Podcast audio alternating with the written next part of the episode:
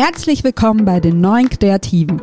Ich bin Astate Bono, Gründerin des Creative Venture Startups Williken und Sally aus Hamburg und Host hier im Podcast. Ich frage mich und natürlich auch meine Gäste, wer sind die Kreativen von heute? In welcher Welt wollen sie leben? Und wie sieht eigentlich Kreativität aus, die nicht nur ein altes System bedient, sondern Zukunft gestaltet? Schön, dass du da bist und jetzt viel Spaß mit der aktuellen Folge.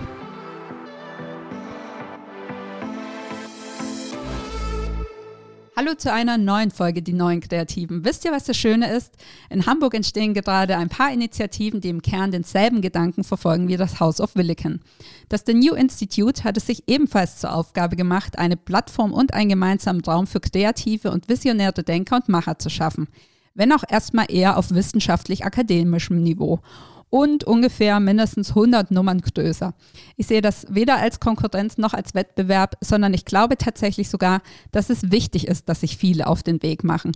Auf unterschiedlichen Ebenen, mit unterschiedlichen Zugängen in unterschiedliche Zielgruppen, aber mit einer ähnlichen Vision nämlich die Welt und den Wandel gestalten und unsere Zukunft nicht den konservativen Kräften im Land überlassen zu wollen. Und ich glaube, dass wir voneinander lernen und uns gegenseitig ergänzen können. Deshalb habe ich mir heute Georg Dietz eingeladen. Georg Dietz ist Journalist und hat viele Jahre für die etablierten Medien, unter anderem für die Süddeutsche, die FAZ und den Spiegel gearbeitet, bevor er 2020 Chefredakteur vom The New Institute wurde. Im letzten Drittel des Interviews sage ich, von außen betrachtet wirkt es ein wenig wie Arsch auf Eimer, als hätte er heute den Job, auf den er seine ganze Karriere hingearbeitet hat, ohne es zu wissen. Denn Dietz hat sich vom Theaterkritiker und Kulturjournalisten zum progressiven Schreiber und Denker entwickelt und es sich zur Aufgabe gemacht, den Status quo immer wieder zu hinterfragen und eine neue wünschenswerte Zukunft zu skizzieren. Wir haben unter anderem darüber gesprochen, warum er Journalist geworden ist, wie ihn seine Auslandsaufenthalte geprägt haben, ob er glaubt, dass wir durch positive Geschichten den Menschen zu einem positiveren Selbstbild führen können und durch neue Narrative die Welt verändern können. Außerdem habe ich natürlich gefragt, was wir von The New Institute erwarten dürfen und ich habe ihn mit meinem ersten Eindruck konfrontiert. Der ging nämlich in die Richtung, hey, super tolles Projekt, aber irgendwie auch ganz schön elitär und wenig divers das Ganze. Also dürft ihr auf die Antwort gespannt sein. Ich muss zugeben, kleinere und größere Schlenker und Exkurse machen es nicht immer so ganz einfach, unserem Gespräch zu folgen.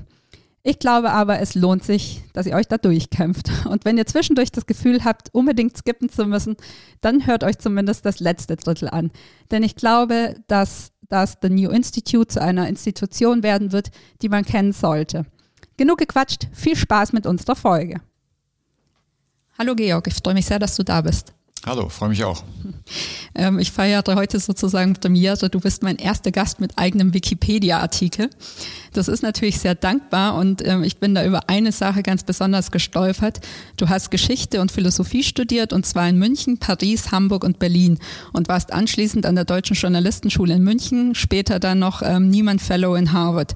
Wenn man das jetzt so liest und sich deinen weiteren Lebenslauf anschaut, denkt man sich so, bestimmt aus gutem Hause, die Eltern vielleicht Intellektuelle, vielleicht Unternehmer, auf jeden Fall Kosmopoliten mit äh, guten Beziehungen. Und dann liest man da in diesem Artikel aber auch, dein Vater war evangelischer Pfarrer und deine Mutter Kirchenmusikerin.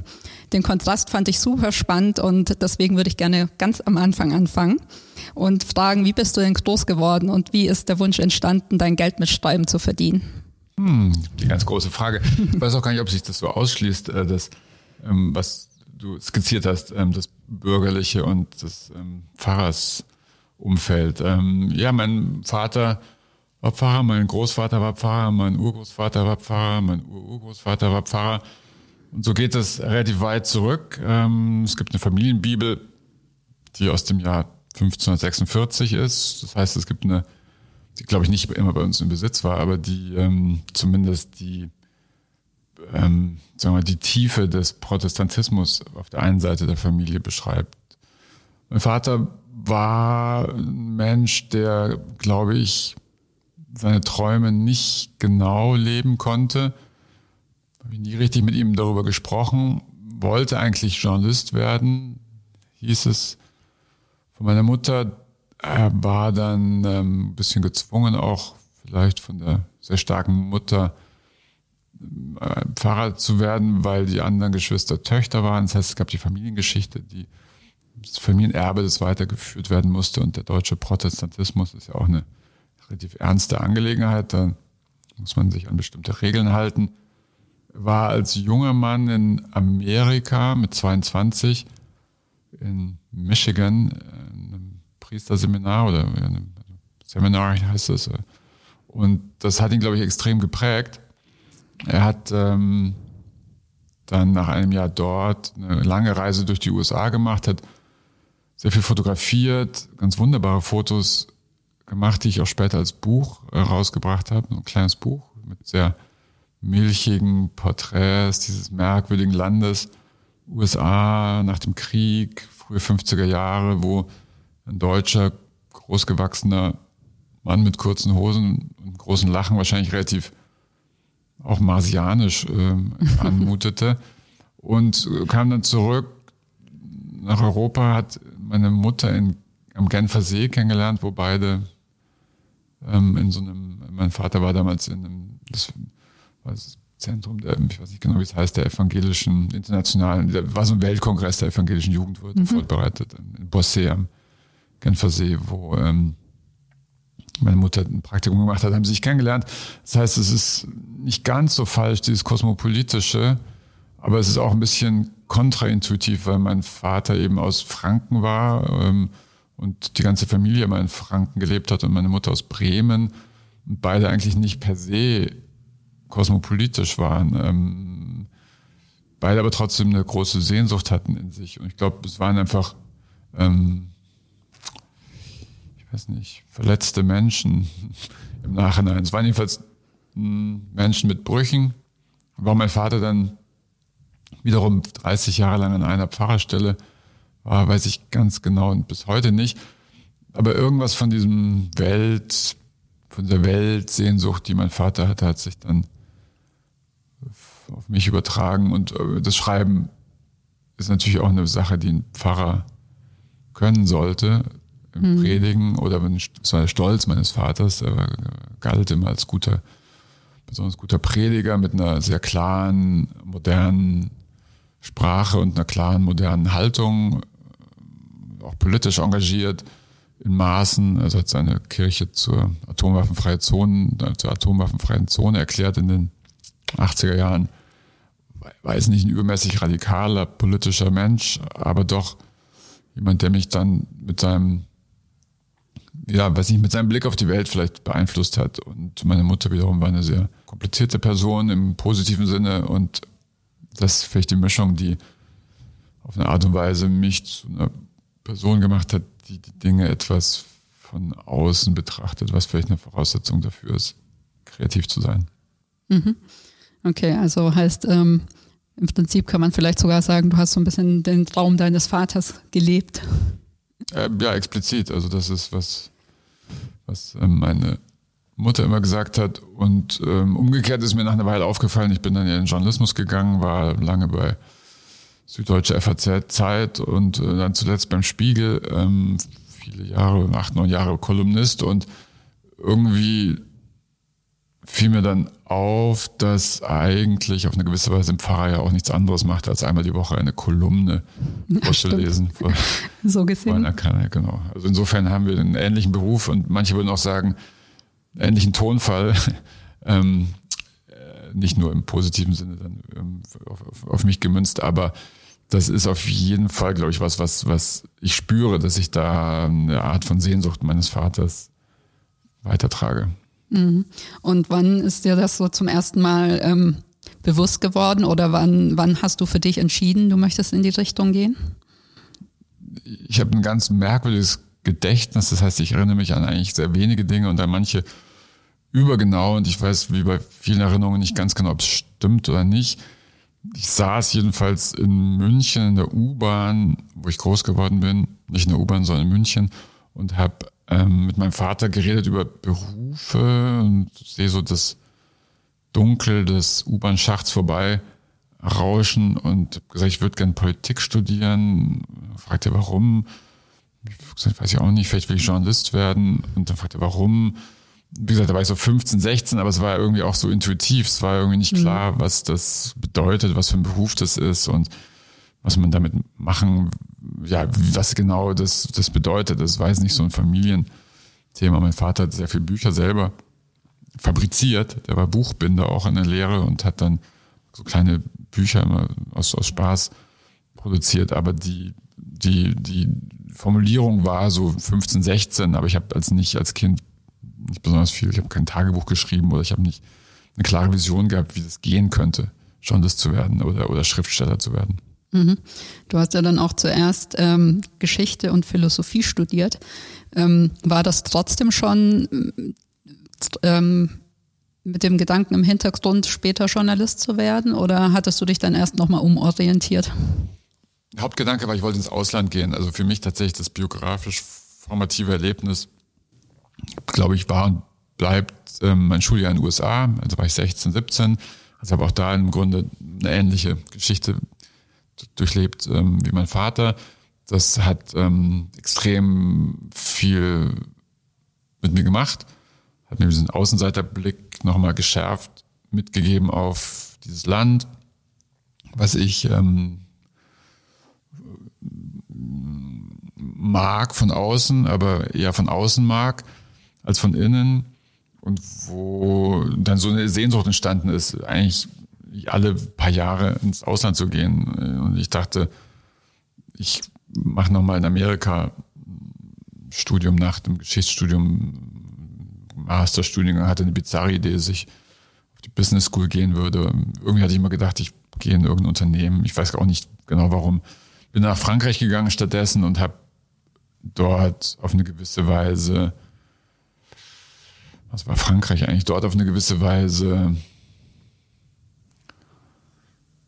ja, eher so einen innerlichen, äußerlichen ähm, Blick auf dieses Land bekommen. Also ich bin, hat, bin, aber mir war nicht klar, was ich werden würde mit dem Geschichtsstudium. Mir war klar, dass es mir Spaß gemacht hat, diese die, die Arbeiten zu schreiben, also diese, diese Geschichten zu formulieren und äh, bis heute ist es auch ein Studium, was mir extrem viel hilft, finde ich, in der Gegenwart zurechtzukommen. Wenn man die Gegenwart als Historiker sieht, denkt man ja eigentlich schon von der Zukunft aus. Und das ist ein Blick, der mir eigentlich so zum Pass kommt. Dieses, diese Distanz auch zum, zum Augenblick. Ähm, also aber nicht nach hinten, sondern nach vorne. Insofern würde ich eher sagen, ist es so eine Schule des Denkens gewesen, das historische Denken als Möglichkeit einer oder als Zukunftsmöglichkeit zu erfahren, aber ohne genau zu wissen, was ich, was ich damit machen wollte. Mhm. Ähm, ich habe mir zu deiner Zeit in Paris aufgeschrieben, als ich mich so ein bisschen mit deiner Person und deinen Werken beschäftigt habe, musste ich irgendwie immer mal wieder an das Buch Les Mandarins von ähm, Simone de Beauvoir denken. Ich weiß nicht, ob du es gelesen hast. Ich habe es gelesen, ja. Okay. Äh, da schildert sie ja so ein bisschen das Leben französischer Linksintellektueller und ähm, da hatte ich das Gefühl, das passt irgendwie ganz gut und ähm, also hast du auch das Gefühl, dass dich die Zeit in Paris äh, politisch geprägt hat? Ja, es war 92, 93. Das war eine merkwürdige Zeit. Ähm, das war Mölln wohl ähm, und, und Hoyerswerda da war ich eben nicht im Land. Das heißt, ich war im Ausland, wo das alles abgefedert ankam, äh, der ganze beginnende ähm, Rassismus in dem Postwende Deutschland. Ich war auch nicht in London, was das coole ähm, und, und, und prä-Third Way äh, London war, also Cool Britannia, woraus dann im Grunde Blair entstanden ist, also eine Art von modernistischer, sozialdemokratischer Mitte. So. Frankreich war in der Zeit, Paris war in der Zeit extrem irgendwie abgehängt auf so eine, auf so eine angenehme Art und Weise oder auf irritierende Art und Weise. Das Politischste, was mhm. ich äh, erlebt habe, war eigentlich, als mein Bus, der 63er Bus, glaube ich, der immer den Boulevard Saint-Germain entlang fuhr, zur Uni auf dem Rückweg im Januar, jetzt kann ich mich natürlich total verirren, ähm, 93 extrem in den Stau geriet, im Januar. Wenn ich jetzt in der Quiz-Sendung wäre, müsste ich mich jetzt wirklich zusammennehmen, weil es war, wie sich herausstellte, 93 Januar.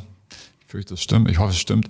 Es war der 20. Geburtstag der ähm, Enthauptung von Louis XVI. Und mhm. ähm, da gab es in Frankreich eben sowohl Gedenkveranstaltungen an der Place de la Concorde als auch ähm, die Protestveranstaltungen der der, der Revolutionsjünger, ähm, die dann auch nur mit Schweineköpfen und Cochon, Cochon, äh, Schwein, Schwein rufen, die ähm, Royalisten ähm, bedrängt haben. Ähm, das heißt, es war tatsächlich eine andere politische Situation. Ich, ich mich als eher, sagen wir mal, metaphysisch menschlich beschäftigt in meiner Zeit in Paris. Also ich, ich war da extrem einsam. Ähm, ist nicht beziehungsmäßig, aber also ich hatte da niemanden. Ähm, meine, meine Freundin lebte damals in Hamburg und ich war da einfach sehr viel allein und fand aber das zu deiner Frage so ein bisschen stimmt schon. Also ich, ich, ich fand, man kann nirgendwo so gut allein sein wie in Paris, weil man von so einer Aura der Schönheit umgeben ist und auch von so einer Aura des, ja, des kritischen, intellektuellen Geistes, das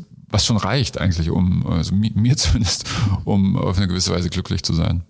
Ja, kann ich nachvollziehen, was du meinst. Also ich war bisher leider erst einmal in Paris, aber auch ähm, alleine tatsächlich und habe das auch sehr genossen, mich da quasi so ein bisschen äh, einlullen zu lassen.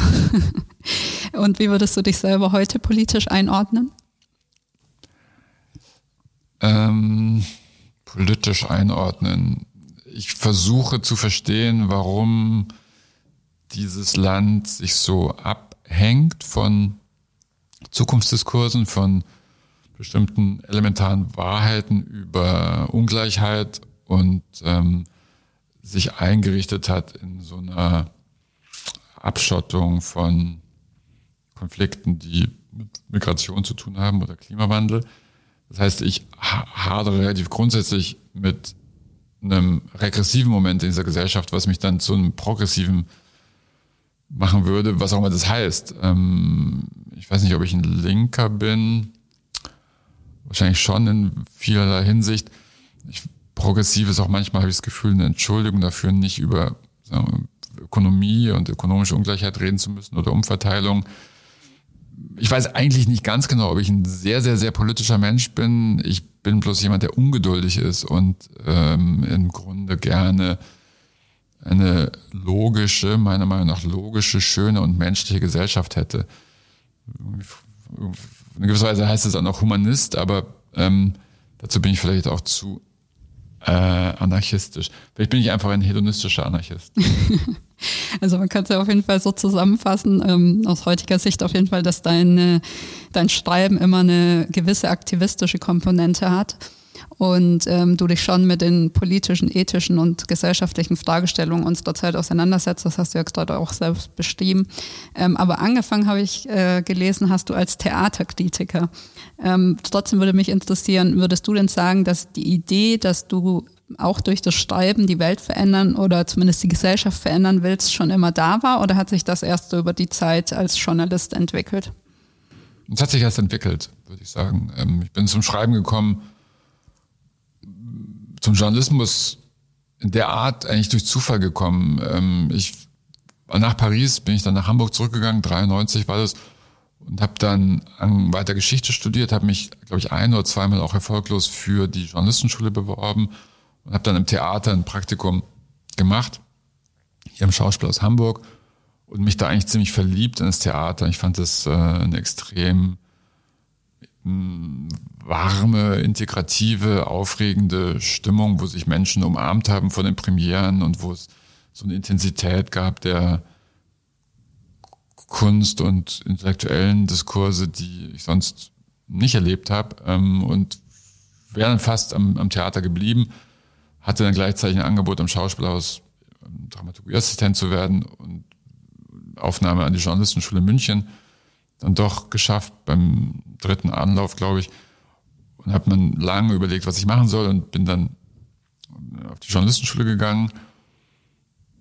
Und als ich dann das erste Praktikum gemacht hatte, war das bei der Süddeutschen Zeitung im Feuilleton und irgendwie kannte ich mich mit Theater am besten aus und habe dann angefangen, darüber zu schreiben und habe das aber auch eher als phänomenologische Übung ähm, gesehen. Das hat mir immer extrem Spaß gemacht, so zu reagieren, Ping-Pong zu spielen, auf das zu reagieren, was der Regisseur, die Schauspielerinnen oder die Regisseurinnen ähm, vorgegeben haben, das Denken zu versuchen zu entschlüsseln, was dort angelegt war, im Grunde mit jemandem zusammen die Welt zu erkunden, aber eher auch als, sagen wir, aus eigenem Interesse, um zu verstehen, was ist deren Bild von der Welt und wie verhält sich das zu mir.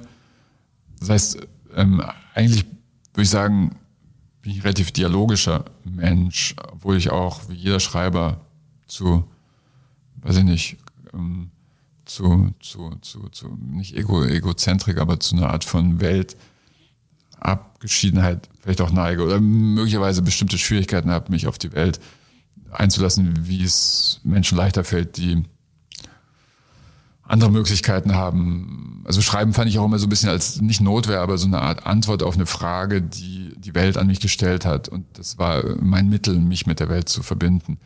Das heißt, das Aktivistische, würde ich sagen, war am Anfang äh, eigentlich nee, überhaupt nicht da. Es war, war, war ein Versuch, ähm, äh, phänomenologisch und historisch in meiner Gegenwart zu leben, zu verstehen, was, ist, was sich gerade verändert in dieser Zeit, eher den Bruchlinien der Zeit nachzuforschen oder den Bruchlinien in mir oder den Bruchlinien in bestimmt, bestimmten ästhetischen ähm, ähm, ästhetischen Formaten oder ästhetischen ja, Gegebenheiten der Zeit. Mhm. Ähm, ich habe ähm, mal noch eine Frage, die habe ich vorhin übersprungen, weil es nicht so richtig reingepasst hat, aber ähm, jetzt passt es vielleicht eigentlich ganz gut. Und zwar, ähm, Du hast ja eben vorhin auch schon mal angesprochen, dass ähm, die Familienkonstellation so ein bisschen komplex und vielleicht teilweise auch schwierig war. Und ähm, ich habe mich da gefragt, also ich kenne das aus eigener Erfahrung auch und ich habe zumindest so eine Weile gebraucht, mich da rauszuarbeiten und auch so einen richtig positiven Selbstwert, sage ich mal, zu entwickeln. Würdest du sagen, das hast du auch übers Schreiben gemacht? Selbstwert entwickelt. Mhm. Selbstbild würde ich eher sagen. Also ich habe mich ist bis heute so, ich kann mich besser spüren oder einschätzen und, und fühle mich auch zufriedener, wenn ich ähm, schreibe. Ich habe dann so ein Produkt, was ich sehe und, und habe dann Selbstwertgefühl. Vielleicht ist das, was du meinst. Ähm, hab, hab eine, ja, ich habe hab was geleistet und kann es auch einschätzen. Es ist wie ein fast wie ein Bäcker. Also ich bin früher habe es extrem gemocht, wenn man aus der Süddeutschen Zeitung damals noch in der Sendlinger Straße in der Innenstadt in München abends um sieben nach äh, Redaktionsschluss nach Hause ging, konnte man beim Pförtner vorbeilaufen und hat dann die frisch gedruckte Zeitung in die Hand gedrückt bekommen. Und das war so ein extremes Gefühl von Befriedigung mhm. von, von irgendwie Zugehörigkeit und von Sichtbarkeit auch, ähm, was wahrscheinlich alles Dinge von Selbstwertgefühl sind. Ja. Ja, ja. Und dann muss ich noch was anderes aufgreifen, was du gerade äh, erzählt hast. Ähm, Weißt du denn, wieso du zweimal von der Journalistenschule abgelehnt worden bist und warum es dann beim dritten Mal geklappt hat? Ich weiß definitiv, warum ich beim dritten Mal genommen wurde, warum ich zweimal abgelehnt wurde, weiß ich nicht genau. Ähm, das kann ich nur vermuten, dass es zu, dass ich zu mittelmäßig war. Also das, das dritte Mal war einfach ein sehr gelungener Move, den ich einem Freund zu verdanken habe, der mir geraten hat ähm, auf die Frage, die die ähm, Übungsreportage war. Ähm, naja, es ist ja die Frage betrifft das erinnere ich mich. Die erste, das erste Mal war war die ähm, das erste Mal beworben habe ich mich tatsächlich in Frankreich ähm, und da war ich dann in der Salpêtrière, da ging es um AIDS-Test, ähm, war die Frage irgendwie, dass man einen AIDS-Test beschreiben sollte und und da war ich in der Salpêtrière, das ist die berühmte Psychiatrie oder das berühmte, das erste große Krankenhaus in Frankreich, irgendwie Produkt der Re Revolution auch. Und das war, glaube ich, einfach so, dass ich mich sehr an so ein Schema gehalten habe, wie ich dachte, dass man das schreiben sollte. Und der Freund hatte dann gesagt, bei der dritten Aufnahmeprüfung war das Thema Alltag eines Totengräbers. Und der hat gesagt, pff, äh, beschreib doch einfach jemanden, der gerade jemanden begraben hat. Also beschreib doch jemanden, der einen Bruder begraben hat oder oder also den, und dann habe ich ein bisschen nachgedacht. Oder ich werde halt auch so gesagt, jemand, der, es war der Bosnienkrieg in der Zeit, versucht doch jemanden zu finden, der, der ein Krieg war. Also versucht doch anders zu definieren, was ein Totengräber ist. Mhm. Und es war natürlich pretty bold move.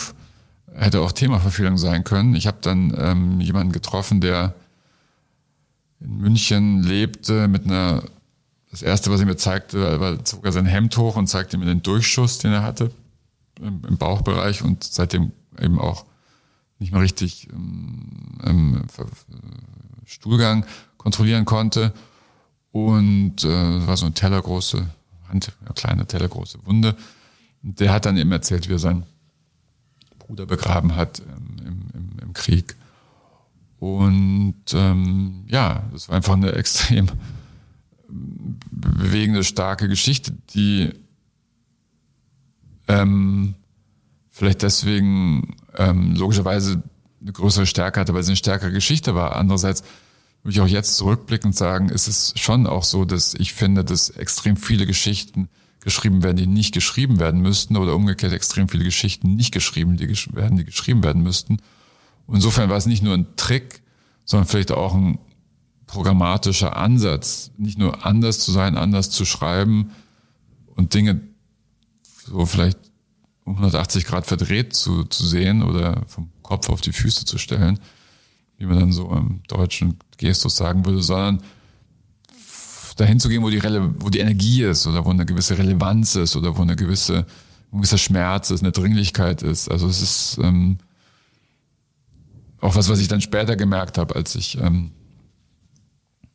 ein Buch geschrieben habe über den Tod meiner Mutter, wo ich gemerkt habe, dass Sprache was ist, was eben Sphären öffnet, die sonst nicht zugänglich sind und das schon das, was den größten Wert für einen hat oder was ein größtes Rätsel ist, möglicherweise der beste Gegenstand ist, um darüber zu schreiben. Mhm. Ja, auf das äh, Buch wollte ich nachher auch nochmal zu sprechen kommen. Aber ich glaube, wir machen jetzt äh, trotzdem erstmal nochmal den Schlenker zurück, weil wir gerade beim aktivistischen Schreiben waren. Ähm, du hast ja zum Beispiel auch das Buch Das andere Land geschrieben und setzt dich in dem Buch mit dem Rechtsdruck in Deutschland auseinander. Ähm, den es äh, aus deiner Sicht nicht erst seit der Migrationsbewegung 2015 ähm, ja nicht erst da begonnen hat, sondern eigentlich schon mit der Finanzkrise 2008, 2009. Und in einem Interview mit dem Deutschlandfunk hast du gesagt, das Buch handelt ja auch im Wesentlichen ähm, im ersten und im letzten Kapitel vor allem von dem Optimismus, der in der Gesellschaft steckt, von der Energie, die in der Gesellschaft steckt. Ich glaube, dass breite Teile der Bevölkerung sehr viel positiver, eigentlich offener und auch hilfsbereiter dem gegenüberstehen, was nötig ist wenn ich das jetzt mal mit anderen Worten formuliere, ähm, du glaubst quasi, dass Menschen viel besser sind als ihr Ruf und viel besser als die Medien sie darstellen. Habe ich das so richtig verstanden? Ich würde nicht sagen, wie die Medien sie darstellen. Ich bin ja selber Journalist. ja. Das heißt, ich habe da einen etwas differenzierteren Blick. Es ist aber nicht ganz falsch, die Darstellung. Ähm, ich, wie soll ich das beantworten? Du hast ja angefangen mit der Frage, ob das mit der Finanzkrise begonnen hat, der Rechtsruck. Ähm, schwer zu sagen, wenn man gerade von Mölln und Solingen gesprochen hat und überhaupt in einem Land lebt, was eine sehr virulente, immer wieder virulente rechte Vergangenheit und Gegenwart und was auch Zukunft hat, zu dazu überlegen, wann es begonnen hat. Ich habe nur festgestellt, dass auf eine gewisse Weise ein deutscher ökonomischer Nationalismus sich da breit gemacht hat im Nachgang der Finanzkrise, das ging dann um die Frage, ist Griechenland ein faules Land, ist Griechenland oder ist Italien ein faules Land? Sind, sind wir, die die für die zahlen? Da war plötzlich so eine andere Tonalität da, da war so eine Herrschermentalität da, gepaart mit meiner Meinung nach ähm, profundem ökonomischen Nichtwissen über die Zusammenhänge von Austerität und Investitionsmöglichkeiten und ähm, das ist ein längeres Thema ähm, äh, geblieben ist dieses Gefühl von einer deutschen Borniertheit, die möglicherweise medial extrem verstärkt war und politisch möglicherweise gewollt war. Was ich mit dem Grundgefühl meine, dass viele Menschen besser sind als ihr Ruf, wie du sagst, oder das ist, das ist natürlich eine Art von linker Grundannahme. Also das ist, so kann man ja, wenn man links oder rechts nicht ökonomisch definieren will, sondern eher als äh, Weltsicht würde ich sagen, dass Rechte vielleicht eher skeptisch sind der menschlichen Natur gegenüber auf Hobbes zurückgreifend äh, bestimmte Regelmechanismen suchen, um den menschlichen äh, dem menschlichen Wesen Grenzen zu schaffen und Linke eher Rousseauhaft das utopische Potenzial, die Möglichkeit des Menschen sehen und, und, und feiern und fördern wollen. Und das Buch beschreibt, es beruht auf einer gewissen, ja, es beschreibt das Jahrzehnt zwischen 2008 und 2018. Das waren so mehr oder weniger die Jahre, als ich meine Spiegelkolumne geschrieben habe. Und das zentrale Moment und der Grund, warum ich das Buch, glaube ich, geschrieben habe, war die sogenannte Flüchtlingskrise. Und worauf du dich beziehst, war meine Anschauung damals, als ich relativ viel recherchiert habe am, am Anfang der Flüchtlingskrise 2015 im Spätsommer in München und an anderen Städten, war so dieses Gefühl, dass viele Bürgerinnen verstanden haben, was zu tun war. Und zwar auf eine Art und Weise, wie ich es in dem Land noch nicht erlebt hatte. Es war so ein amerikanischer Moment, so beschreibe ich das in dem Buch, so ein, so ein, so ein John F. Kennedy-Moment. Äh, frag nicht, was dein Land für dich tun kann, sondern frag, was du für dein Land tun kannst. War so ein ganz selbstverständliches, empathisches ähm, Agieren. Menschen haben einfach das Richtige getan und, und mussten nicht gebeten werden oder mussten nicht aufgefordert werden, sondern waren einfach da. Und was in dem Moment möglich gewesen wäre, war eine neue Staatsgründung auf eine gewisse Weise. Das ähm, hat mich an Frankreich immer fasziniert, äh, weil du nach der Politik gefragt hast. In Frankreich ist eigentlich eine interessante Frage, wo man auch mal noch mal länger über Frankreich reden könnte. Was mich an Frankreich fasziniert, aber zu verstehen, dass, äh, dass, dass damals die fünfte Republik war. Es ist immer noch die fünfte Republik, manche sagen es ist die sechste Republik, aber es gibt bestimmte Neugründungen der Republik.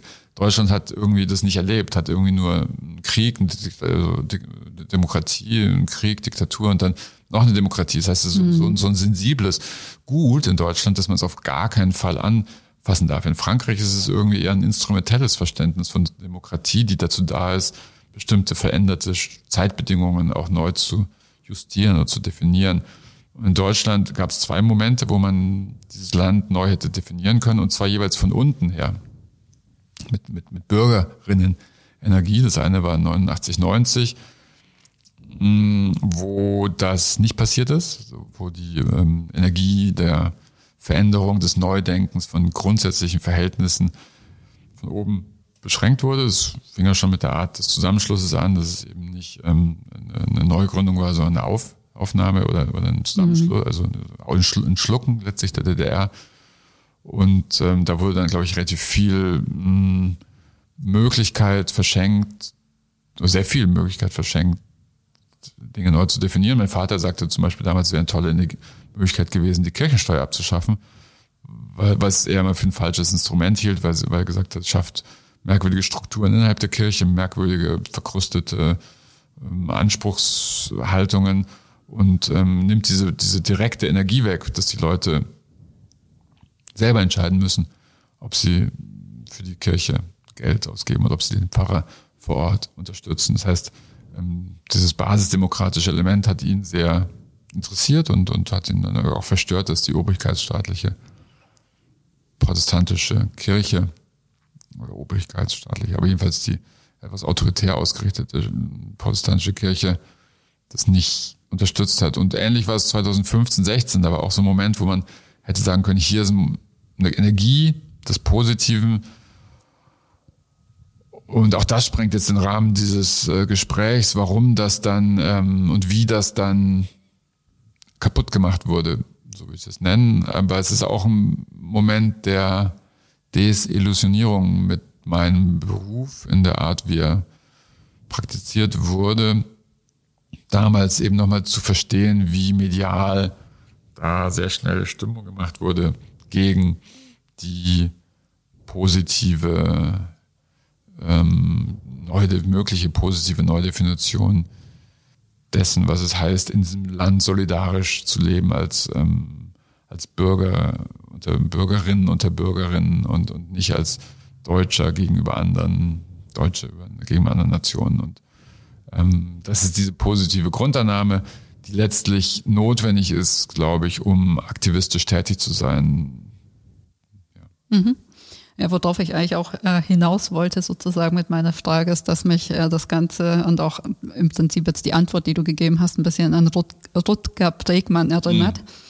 Ähm, hast du auch gelesen wahrscheinlich? Ja. ähm, irgendwie habt ihr ja, also zumindest mal von außen betrachtet, auch relativ viel gemeinsam. Ähm, ihr seid beide Historiker und ähm, eben ja aktivistisch tätig fast schon. Und ähm, ja, in seinem Buch im Grunde gut hat er ja eben geschrieben, dass der Mensch eigentlich viel besser ist, als er selbst glaubt und weil ihm ich sage jetzt mal Teile der Medien und aber auch die Geschichtsschreiber und auch äh, zum Beispiel psychologische Studien, die quasi falsch dargestellt worden sind, ähm, über Jahrhunderte hinweg so ein zu viel zu negatives Bild eigentlich gespiegelt haben und so die mehr davon aufgebaut haben, dass der Mensch im Kern böse, dunkel und schlecht ist. Und im Prinzip sagt er ja, also jetzt mal ein bisschen verkürzt dargestellt, ähm, der Mensch an sich müsse sich eigentlich nur bewusst machen, dass die Menschen im Grunde gut seien, ähm, dann würden sie auch wertschätzender und weniger misstrauisch und aggressiv miteinander umgehen. Teilst du die Theorie oder die These? Ja, also natürlich, wie viele Annahmen und Hypothesen über die Natur des Menschen ähm, schwer in Absolutheiten zu reden. Also es ist, äh, glaube ich, kein keine Frage, die man mit so ist der Mensch oder so ist der Mensch nicht beantworten kann. Ich teile die Intention und die Strategie von Rutger Bregmann zu benennen, dass die Grundlage der Gesellschaft die Annahme sein sollte und muss, dass wir solidarisch sind, dass wir, ähm, dass wir gut sind, wie es, wie es nennen würde. Das ist ja eine Diskussion, die man jetzt gerade im Zusammenhang der Frage nach dem Wesen des Kapitalismus erlebt oder der Marktwirtschaft, wo Annahmen der ähm, Evolutionsbiologie hinterfragt werden oder eine, oder eine Lesart von Darwin zum Beispiel hinterfragt wird,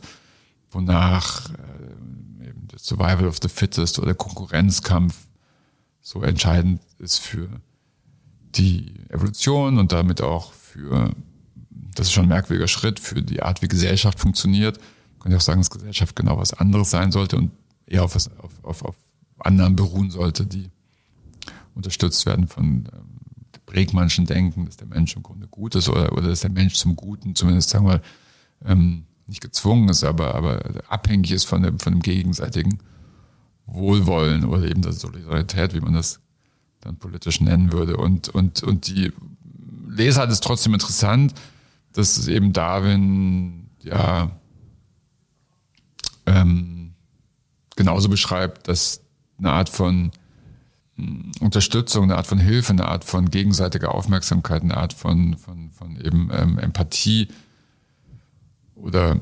Kollaboration, sagen wir es mal, biologischer, extrem nötig ist, um das Überleben von, von einer Spezies zu sichern oder, oder individuell Überleben zu ermöglichen. Das heißt, auf eine gewisse Weise gibt es immer so ein Hin und Her von naturwissenschaftlichen Annahmen, die auch total spannend sind und die sicher einen großen Wirklichkeits- und Wahrheitswert haben, der aber natürlich nicht alleine so ausschlaggebend ist. Also der Mensch ist schon ein Wesen, was sich selbst setzen kann und, und eine bestimmte Art von, von, von Selbstbeschreibung hat, eine Selbsterhöhung über viele tausend Jahre, was sich jetzt vielleicht wieder ein bisschen anders darstellt und definiert, wenn man sich mehr eingebettet sieht in eben das Netz mit anderen und, die, und das Netz, das uns umgibt, die Umwelt und Teil der Natur. Ähm, das heißt, es ist eine Art von, von, von Neudenken, Neudefinition dessen, was, was der Mensch oder der Einzelne im Kontext dieser Welt ist. Und das, ich glaube, das ist im Grunde auch, wie gesagt, eine strategische Setzung von Bregmann. Das ist nicht wesentlich, ob das wirklich ist auch nicht klärbar, ob das wirklich so ist, der Mensch so oder so ist. Die Frage ist, wie will man, dass der Mensch ist? Und es hat nichts mit, ähm, das ist, glaube ich, die Frage nach der Kreativität. Das wird dann heute so beschrieben in so einem simplizistischen, holzhamhaften Rückgriff auf die Frage, was Sozialismus war oder was, was, was, was bestimmte utopistische Gesellschaftsformen waren, die den Menschen zum neuen Menschen machen wollten. Das hört man jetzt auch im Kontext mit den Grünen, der neue Mensch, der neue Mensch das ist wirklich eine boshafte, ähm, finde ich, Verdrehung der, des Ansatzes, den Menschen seinen Möglichkeiten zu sehen oder den Menschen seinem Wachsen zu sehen oder den Menschen seinem, seiner Veränderung zu sehen. ist ja nicht ganz falsch, dass es bestimmte Ideologien gab, die das sehr Holz, sehr, wiederum sehr, sehr, sehr, sehr, sehr ruckhaft machen wollten. Und das ähm, ist auch das, was ähm, einer kommunistischen Ideologie oder Realität des 20. Jahrhunderts zu kritisieren ist. Die Möglichkeit von anderen Gesellschaftsformen damit zu delegitimieren, ist wiederum eben sehr kontraproduktiv und hält den Menschen dann letztlich gefangen in so einem Käfig der selbstverschuldeten Unmündigkeit, wie das dann ein Philosoph sagen würde. Mhm. Aber wenn man jetzt, äh, sagen wir mal, den Menschen dahin bringen will, wo man ihn haben will, ohne gleich eine neue Ideologie aufzubrechen, ähm, jetzt mal ganz konkret, glaubst du oder würde es aus deiner Sicht jetzt mal überspitzt formuliert zum Weltfrieden beitragen, wenn Journalisten und Autoren, aber auch äh, Filmemacher und Künstler und so weiter sich darauf konzentrieren würden, die guten Geschichten ins Scheinwerferlicht zu drücken und so halt wirklich, ähm, wie du es ja auch äh, schon ein paar Mal genannt hast, auch dadurch eine gewisse gute Energie aufzubauen? Das ist eine sehr zentrale Frage für die Art, wie sich ähm, Journalismus definiert. Ich glaube schon, dass es ähm, fehlt, dass es Geschichten des Gelingens gibt und Geschichten von möglichen Zukünften, die erzählt werden können, erklärt sich in vielem aus der Art, wie Journalismus konstruiert wurde als Kontrollinstanz im demokratischen Kontext, eben durch Kritik sich legitimiert hat. Und das ist ja auch nicht falsch, dass sich in diesem demokratischen Kontext, wie er im parlamentarischen demokratischen System angelegt ist, notwendig ist, dass es, dass es so eine Kontrollinstanz gibt. Aber das ist, ähm, das Problem ist, dass, es so eine Selbstbeschneidung gibt im Journalismus. Gar nicht so sehr in anderen Kunstsparten, aber vielleicht auch. Also das wäre auch nochmal interessant zu, zu, zu diskutieren, ob es aber auch sagen wir, kritische Kunst eher sich legitimiert als utopistische oder, oder positive Kunst. Das ähm, ist auch dann oft gar nicht so leicht zu entscheiden. Da gibt es manchmal auch ein, auch ein, ein Qualitätskriterium auf eine gewisse Weise, das zu blauäugige Kunst speziell wenig Wirkung hat auf eine gewisse Weise. Also irgendwie nicht, nicht ganz so wahrhaftig ist, wie, wie wiederum kompliziertere, dunklere Kunst. Das heißt, es ist nicht, nicht ganz so, dass ich sagen würde, wir brauchen nur positive Geschichten, um das Wesen dieser Welt zu erfassen. Was ich glaube, ist, dass es ein Aufbohren der Tiefe und des Dunklen und des Wesens der Welt geben muss, was oft das Verborgene, das äh, Schmerzhafte, das Widersprüchliche der menschlichen Natur zum Thema hat. Und gleichzeitig ist der Mensch eben ein Sehnsuchtswesen und diese Geschichten fehlen auf eine gewisse Weise, um eine plausible politische Vision herzustellen. Und es gibt keine wenige Orte dafür in, in, in unserer Gegenwart, wo das, wo das stattfindet. Und manchmal sind es eben unerwartete Orte sogar, dass das eher ja, in bestimmten Formen der, der Kunst vielleicht möglich ist, Imaginationsräume zu öffnen und nicht im, im politischen Diskurs oder in einer gesellschaftlichen Realität. Dass da zu wenig Experimentier Felder vorhanden sind, wo man andere gesellschaftliche Zusammenhänge ausprobieren könnte. Oder zu, zu wenig, ähm, auch im Kleinen, zu wenig Aufmerksamkeit für das, was, was anders sein könnte. Das, das meine ich immer so. Das meinte ich, um zum Anfang zurückzugehen, zum hedonistischen Anarchisten. Das ist ja dann die Frage des Anarchisten eigentlich, der ein radikaler Individualist ist, der aber im Zusammenhang, glaube ich, mit, mit einen größeren Solidaritätsanspruch lebt.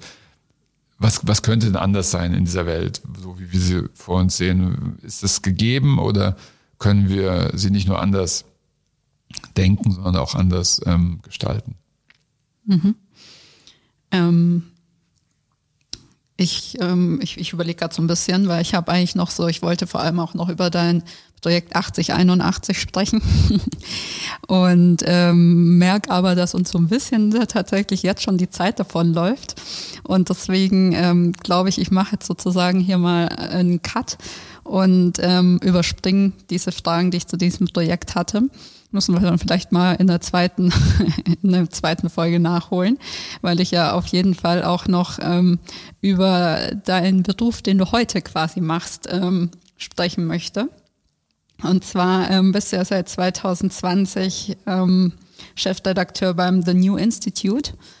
Und genau, vielleicht magst du einfach jetzt zuerst mal erzählen, was äh, das eigentlich ist. Also was steckt hinter The New Institute?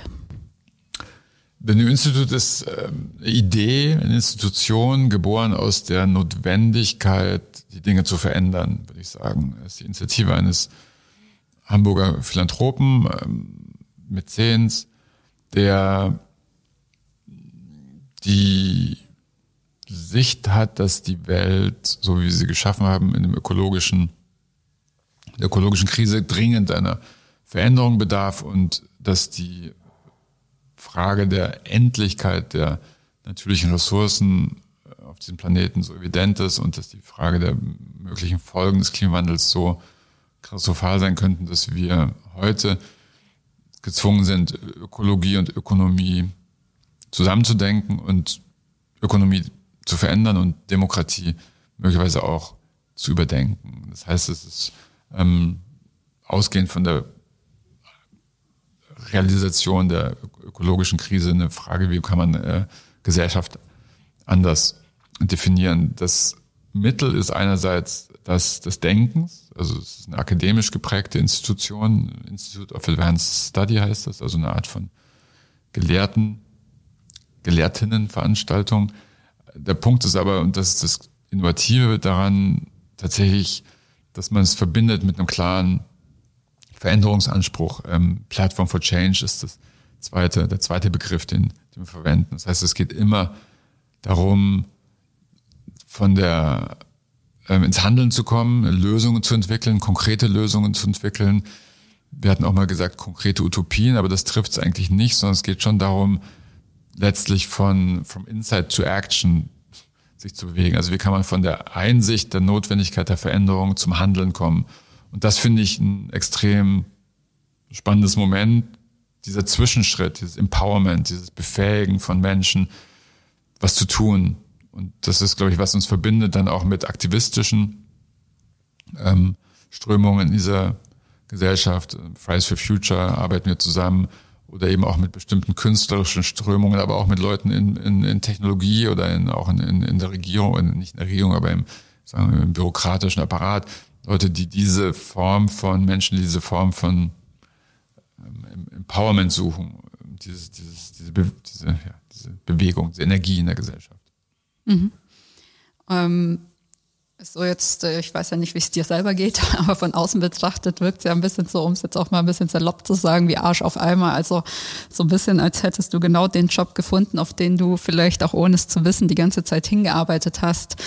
Ähm, fühlt sich das so an und wie kam es denn dazu? Also hast du einfach eine Stellenausschreibung gesehen und dich beworben oder wie, wie bist du quasi jetzt zu dem Job gekommen? Nee, ähm, ich war damals in Amerika war nach längerer Zeit beim Spiegel so ein bisschen müde von den ganzen Kämpfen ähm, als Kolumnist und den Schlachten, die man dann da jede Woche schlagen muss und war ein Jahr in, in, in Harvard, wie du gesagt hast, und bin da wie bei all meinen Auslandsaufenthalten eben sehr anders zurückgekommen, als ich weggegangen bin. Das ist ja auch das Wunderbare bei diesen Auslandsaufenthalten oder beim Weggehen an sich, dass man ähm, auch wiederkommt und dann aber anders wiederkommt in der Zeit in den USA hatte ich ein, zwei Texte, ein bisschen mehr geschrieben, aber, aber, aber einen Text hatte dann Herr Kriegmers gelesen, der den es irgendwie interessiert hatte, was ich da, was ich da geschrieben hatte. Wir wissen beide nicht mehr ganz genau, was der Text äh, ist. Herr Kriegmers ist der, der, Gründer dieses Instituts, New Institute. Mhm. Und ähm, hat mir dann geschrieben, sagte mir gerne, er hatte zum ersten Mal in seinem Leben auf den Knopf gedrückt, äh, antwortete dem Autor. Und ähm, hat, ja, hat er gemacht, hat mich angeschrieben und so sind wir ins Gespräch gekommen. Ich war dann ganz, wusste nicht genau, was ich dachte, ich komme mit, mit ja, komme zurück aus, aus, aus USA und arbeite weiter beim Spiegel. Das war dann so, dass ich gemerkt habe, dass das zu Ende erzählt war, diese Zeit beim Spiegel auf eine, auf eine gewisse Weise. Ich hatte alles gemacht und zwar war toll und zwar aber auch schwierig auf eine gewisse Weise, eh zurückzukommen, aber auch in dieses alte Schema des journalistischen Denkens und Arbeitens zurückzukommen. Und so haben wir angefangen, uns zu unterhalten, Herr Kriegmas und ich, und die extreme Energie und, und die Vision hat mich angesprochen, bestimmte Metaphern, die er verwendet hat, hat haben mich angesprochen. Ähm, das, das Secular Monastery, also das weltliche Kloster, hat mich als Pfarrerssohn auf eine gewisse Weise angesprochen. Also wie kann man, ja, wie kann man, wie kann man nicht Innerlichkeit, aber wie kann man sagen, sagen wir, Konzentration und Weltveränderung zusammendenken, weil ein Kloster ist ja auch immer ein Ort der Praxis, des in der Welt Seins, sei es, ob man Bier braut oder sei es, dass man soziale Zusammenhänge kreiert innerhalb des Klosters oder außerhalb des Klosters. Also so diese Metaphorik von geistigen und Veränderungsarbeiten hat mich, hat mich angesprochen. Und so haben wir einfach lange uns unterhalten und, und, und, und er hat damals auch eine andere Initiative noch gehabt, eine andere Struktur seiner, seiner Stiftung, die eher so vier akademische Center gefördert hat. Und als er sich dann entschlossen hat, was Eigenes zu machen äh, und in Hamburg das zu machen, hat er mich angesprochen. Und dann haben wir, dann habe ich gesagt, ich spring. Und, äh, und, und, und es war ein, war, ein, war ein richtiger Schritt. Sehr gut. Ähm, und wie sieht, also wie gestaltest du jetzt sozusagen beim The New Institute die Welt mit? Wie genau sehen so deine Aufgaben als Chefredakteur aus? Die Grundidee ist schon, dass wir die Welt durch Geschichten verstehen und dass die Welt durch Geschichten entsteht und dass die Welt dadurch auch durch Geschichten verändert werden kann, dass wir möglicherweise nicht die richtigen Geschichten haben, wie du vorhin gesagt hast, und dass es ähm, notwendig ist und möglich ist, eine Vision einer anderen Welt, einer möglichen Welt zu skizzieren auf Grundlage radikaler, interessanter, toller neuer Gedanken, die geformt werden müssen in, in narrative Strukturen. Und äh, das klingt etwas unsinnlich, aber ähm, die Grundidee ist, dass Weltveränderung nur über Geschichten funktioniert und dass jedes ähm, letztlich jedes dass, dass, wir, dass wir alle Erzähler sind, ob wir es wollen oder nicht. Und meine Aufgabe ist als Chefredakteur, die, die jedes Chefredakteurs, ähm, die, die Menschen in dem Unternehmen, das sind in dem Fall relativ wenige bislang, äh, aber es werden jetzt mehr, weil wir ab Herbst die ersten Fellows haben. Das heißt, mit den Menschen, die zu uns gehören, und mit den Menschen, die uns gewogen sind und die, mit denen wir verbunden sind, die zum Klingen zu bringen. Das heißt, das ist ein bisschen eine Veränderung einer Arbeitsbeschreibung. Als Kolumnist ist man ja doch sehr individualistisch unterwegs. Und hier ist es eher so die Funktion eines Dirigenten oder, oder eines Kurators. Das heißt, ähm, das, das zum Klingen zu bringen, was angelegt ist in den Einzelnen und, und, und im, dann Stichwort Theaterkritiker, im Dialog zu versuchen, mit dem Einzelnen, der Einzelnen die Geschichte zu entwickeln, die, mm, die Schönheit zu sehen, die, mm, das Wachsen zu ermöglichen, tatsächlich im Erzählen. Und ich glaube, dass das eben gesellschaftlich notwendig ist, das Erzählen, aber dass das auch ein Aufschließen ist von individueller Sehnsucht oder individuellen Potenzialen, die im Finden der eigenen Geschichte möglich ist. Das ist so ein bisschen was, was sehr deutlich ist in ähm, deutlich geworden ist in den USA durch Barack Obama, der eben seine Geschichte zum Thema gemacht hat, einer, einer seiner, seiner, seiner Präsidentschaft oder der aus, aus seiner Geschichte die Präsidentschaft eigentlich entworfen hat.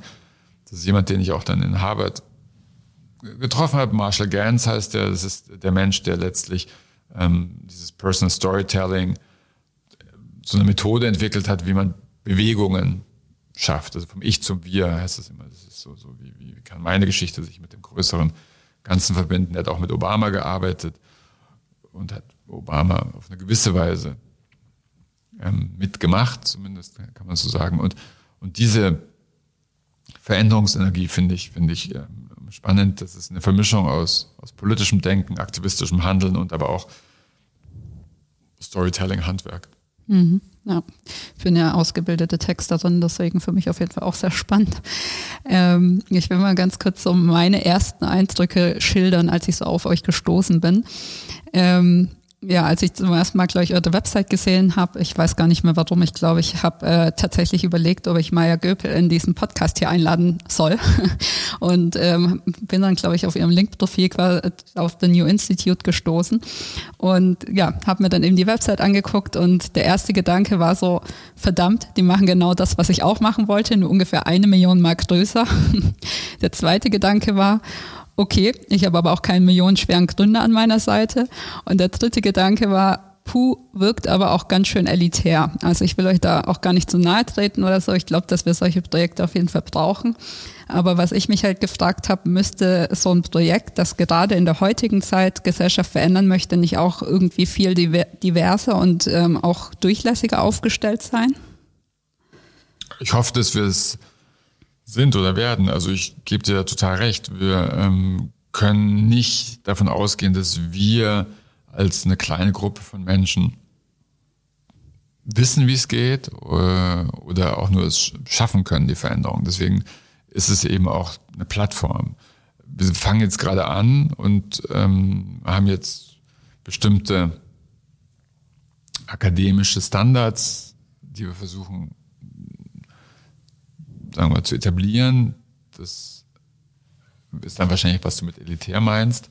Mhm. Das ähm, würde ich dann gerne diskutieren. Also ich glaube, es ist ähm, der, der, die Notwendigkeit, das zu verbinden mit, mit realen Bewegungen, mit, mit, mit, ähm, mit aktivistischen Strömungen und mit, mit einer Durchlässigkeit für die Leute, die wirklich Veränderungen wollen. Ich habe das ähm, selbst gemerkt, als ich in den USA war als Fellow, dass das eine ganz besondere hm, Situation ist und dass man erst nach und nach merkt, dass man eigentlich auf dem Weg ist und eigentlich was will.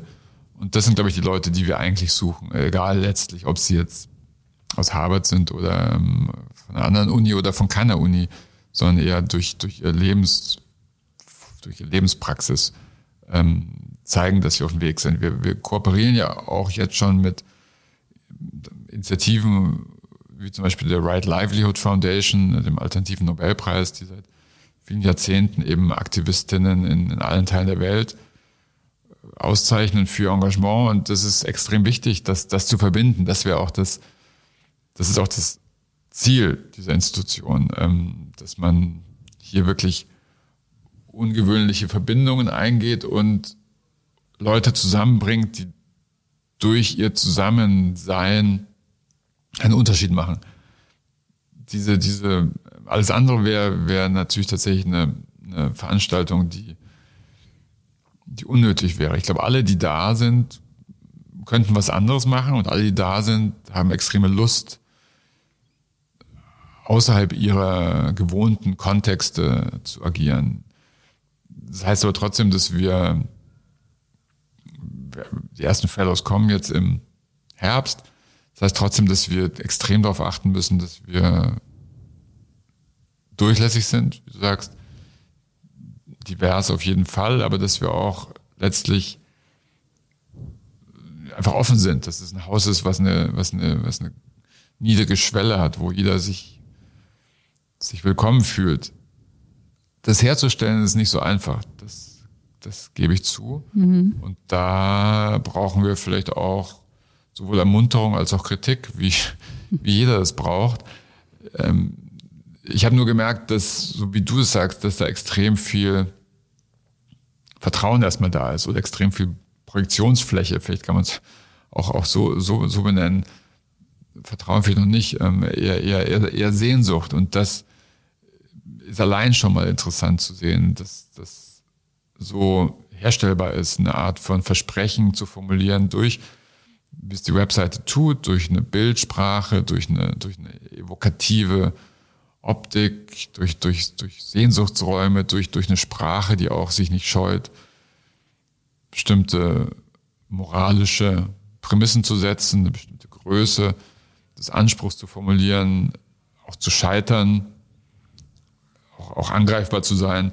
dass das erstmal so ein Moment ist, auf das Menschen emotional reagieren. Und das ist, glaube ich, das Kapital dieser Institution, dass wir, dass wir nicht die Besten kriegen wollen, sondern wir wollen die Menschen letztlich, die ähm, mit uns diesen Weg gehen wollen. Und das, das ist ähm, eher so ein Kriterium, würde ich sagen, um zu sortieren, wer uns interessiert und wer nicht uns interessiert. Es gibt sehr viele Karrieristen im akademischen oder außerakademischen Bereich, die ähm, nicht zu uns kommen werden und die wir auch nicht wollen würden. Mhm. Wir können ja vielleicht auch nochmal äh, ganz konkret sozusagen bei mir als Beispiel bleiben. Also mir ging es halt persönlich so, ähm, ich hätte total Lust, Teil eines solchen Projektes zu sein und ich hatte mir dann mal eure Stellenbeschreibungen angeschaut und ähm, dann war, glaube ich, eine Projektmanagementstelle ausgeschrieben. Und äh, selbst da habe ich halt gesehen, kommt eigentlich nur jemanden in Frage, der einen Doktortitel hat. Und damit war für mich halt die Schwelle schon relativ hoch sozusagen und hat eben genau das, was du gesagt hast, halt dieses, dass man die Leute nicht absteckt und das nicht zu hochschwellig macht. Ähm, genau das Gefühl hatte ich aber halt, weil ich mir gedacht habe, okay, da kann ich selbst mit Studienabschluss und als Unternehmerin nicht mit dienen. Also gibt es aber theoretisch jetzt äh, für mich trotzdem eine Möglichkeit, bei euch reinzukommen und mitzugestalten. Also ganz theoretisch. Auf jeden Fall. Also äh, wir haben ja auch erst relativ wenig Stellen, glaube ich, ausgeschrieben und ich weiß auch nicht, ob wir am Ende so viele Stellen ähm, ausschreiben werden. Ich habe das Gefühl, dass wir, du sagst so, da ist relativ viel Geld dahinter. Wir sind trotzdem extrem klein. Also gerade im Kontext von Philanthropie, was was sonst passiert äh, mit mit Mackenzie, äh, äh, Bezos, mit mit mit jetzt Melinda Gates, äh, also nicht nur die Frauen, also ähm, auch auch Bill Gates, aber aber das, aber allein Mackenzie, Bezos hat ja Milliarden plötzlich zur Verfügung gehabt, die sie in, in, in ihre philanthropischen Aktivitäten geworfen hat. Mhm. Das ist ein ganz anderes Thema, wie Philanthropie ähm, funktioniert. Das ist auch ähm, ein Thema, was man ähm, kontrovers oder kritisch sehen kann, wie es bestimmte Mechanismen der Öffentlichkeit oder, oder von Staatlichkeit vielleicht nochmal in Frage stellt und auch, auch problematisch ist. Ich würde schon nochmal, nicht ausweichen, aber auf diesen Netzwerkcharakter gerne zurückkommen. Die Frage ist eben, wie man zusammenarbeitet oder was man sucht. Ich, diese Stellenausschreibungen, würde ich sagen, müssen nicht so sein. Also das waren jetzt für akademische Projekte Stellenausschreibungen, die dann eine bestimmte Art von Kompatibilität vielleicht notwendig machen, wo man auch sich fragen kann, ist es nur ähm, Verstärkung von, von, von bestimmten Netzwerken, die da stattfinden. Ich würde sagen, es ist eine, äh, auf eine gewisse Weise eine Voraussetzung, um in, in diesem akademischen Diskurs zu sein. Die Frage ist, ob es nur dieser akademische Diskurs sein muss und bleibt. Und äh, das ähm, ist ganz klar nein. Also dass, dass wir jetzt anfangen zu schauen, wie man gerade auch in einer Stadt wie Hamburg äh, Kontakte, Netzwerke aufbaut in die Zivilgesellschaft, Zivilgesellschaft hinein, um ähm, Stadtveränderung zu, zu betreiben. Und wir haben da auch ein Programm, was, was mit der Stadt Hamburg aufgesetzt ist, was The New Hanse heißt, wo es um digitale Demokratie geht und um ähm, Nachhaltigkeit. Und da geht es schon darum, sich mit Menschen in lokalen Konstellationen zu verbinden und, und ganz, ganz direkt und nah mit den Menschen zu arbeiten. Und ähm, wie man dann letztlich in welcher, welcher Konstellation man zusammenarbeitet, das muss man sehen. Aber in vielerlei Hinsicht sehe ich uns auch eher so als Ideengeber und Ermöglicher und Matchmaker und ähm, Incubator und gar nicht so sehr als die, die es dann auch tun müssen. Es gibt ja wahnsinnig viele Initiativen in diesem Land, ähm, das haben wir jetzt auch gemerkt, die, die viel auf uns zugekommen sind und mit uns sich verbunden haben oder verbinden wollten. Und die Frage ist ja eher gerade, warum so viele das Gefühl haben, dass sie nicht gehört werden, ähm, auch, auch im, im Veränderungs-, in der Veränderungssehnsucht. Aber das hat möglicherweise auch mit impliziten Schranken oder mit Signalen zu tun, von denen du sprichst. Und das ähm, müssen wir auch ernst nehmen, so, so, so, so ein Feedback. Mhm. Dann ist ja gut, dass wir jetzt im Podcast sind und du das richtig stellen kannst. ähm, Wie muss man, also kannst du mal ganz konkret sagen, also ihr wollt ja, formuliert ja auf der Website zum Beispiel auch, dass ihr Köpfe aus Wissenschaft und Unternehmertum zusammenbringen wollt oder beziehungsweise halt die Theoretikern mit den Praktikern und so weiter. Ähm, wie würde man sich jetzt so ganz konkret diesen Austausch vorstellen? Also wie sieht so der ganz normale Alltag im New Institute aus? Ihr habt ja auch ähm, diesen Straßenzug gekauft mit, ich glaube, neun Gebäuden ähm, wo ja auch Ateliers und alles Mögliche entstehen soll. Aber wie stellt ihr euch jetzt wirklich den Alltag dann vor? Wir haben ja noch nicht angefangen. Also wir haben im Herbst die ersten Fellows. Es gibt aber natürlich schon Leute, die mit uns verbunden sind und die für bestimmte Positionen stehen. Also Lisa Neubauer ist bei uns mit dabei und ich kann mir vorstellen, dass das ein tolles Projekt wäre, zu versuchen zu beschreiben, wie eine andere Form von Wahlrecht möglich wäre, die Generationengerechtigkeit ähm, mitbedenkt oder eben Nachhaltigkeit. Das heißt, was bedeutet es, dass jüngere Generationen ähm, länger auf diesem Planeten leben und länger von den Folgen des Klimawandels betroffen sind als ältere Generationen. Das ist ein hypothetisches Projekt, aber was wäre, wenn Luisa Neubauer sich mit Christoph Möllers, dem Verfassungsrechtler, der auch bei uns ähm, arbeitet, zusammentun würden und wenn sie zusammen an so einem Projekt arbeiten würden? Was wäre, wenn ähm, Simon Danny, der, bei, der in Hamburg Professor ist für Kunst ähm, und sehr viel über Blockchain arbeitet und bei uns eine Rolle spielen wird ab, ab Herbst.